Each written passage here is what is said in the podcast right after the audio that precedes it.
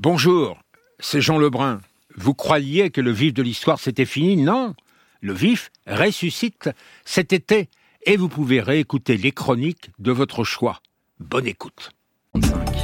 France Inter,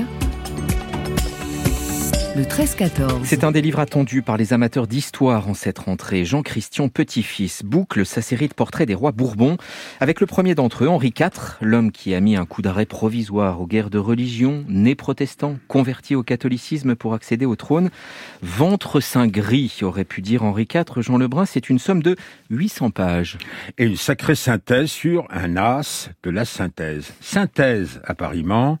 Assemblage de parties composites, le mot apparaît en français en 1596, sous le règne d'Henri IV. Curieux hasard.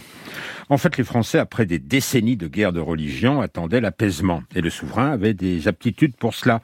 Il avait su rapprocher les armoiries du Béarn, des vaches, et celles de France, des lices. Et par tempérament, bonhomme, simple, il était capable de concilier l'inconciliable. En témoigne l'édit de Nantes qui fige les positions antagonistes des catholiques et des protestants. Petitfils est persuadé que le destin du protestantisme est d'être recouvert par la contre-réforme catholique, mais l'intelligence d'Henri IV est de retarder habilement cette échéance. Et il se pose aussi en arbitre de l'Europe. Conséquent avec ses origines réformées, il fait perdurer ses alliances protestantes sur le continent, mais il régularise ses relations avec l'Espagne catholique des Habsbourg par le traité de Vervins, 1598, 2 ans après l'apparition du mot « synthèse ». Et Petitfils insiste sur le destin qui, en toute raison, doit être le sien et celui de sa famille, nouer le plus de mariages possible avec les maisons princières catholiques, en commençant par le sien avec Marie de Médicis. Il est vrai qu'il trouve un moment du plaisir avec cette promise. Il aimait le blanc et le gras et elle n'en manquait pas.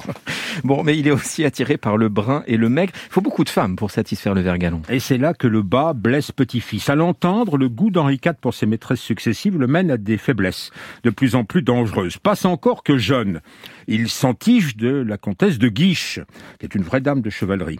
Gabrielle d'Estrées, compagne de beaucoup plus longue durée, commence à inquiéter tant sa famille est gourmande. Si elle n'était morte à 25 ans, en 1599, elle aurait pu faire avorter le mariage avec Marie de Médicis. Alors son agonie, que Petitfils décrit de manière effrayante, la bouche de la malheureuse se tord, ses cheveux se hérissent, aurait dû être lue comme un signe de Dieu. Mais Henri IV ne l'interprète comme cela que pendant un moment. Et avec la suivante, Henriette d'Entragues, c'est pis, son père dissimule dans une muraille une promesse de mariage imprudemment signée par le Vert Galant. C'est un maître chanteur, le père. Pourtant, le roi, lui, est de moins en moins séduisant, devenu, je cite Petitfils, fauve sénile, jamais lavé, pied fumant, aisselle puante. Et voilà qu'au grand scandale de Marie de Médicis, il récidive avec Charlotte de Montmorency, 14 ans, quand le jeune Condé, à qui il l'a marié, l'exfiltre du royaume pour l'emmener chez les archiducs Habsbourg à Bruxelles. Henri IV est prêt à pétarder cette ville au risque de mettre l'Europe à feu et à sang. On en est là. En 1610, l'année de sa mort. Le bon roi Henri serait donc le roi du bon plaisir ? C'est le mérite de ce livre, de l'extraire de la série des images convenues. Et si demande Petitfils, c'était le premier roi absolu qui veut tout plier à sa volonté au risque de devenir un bout de feu.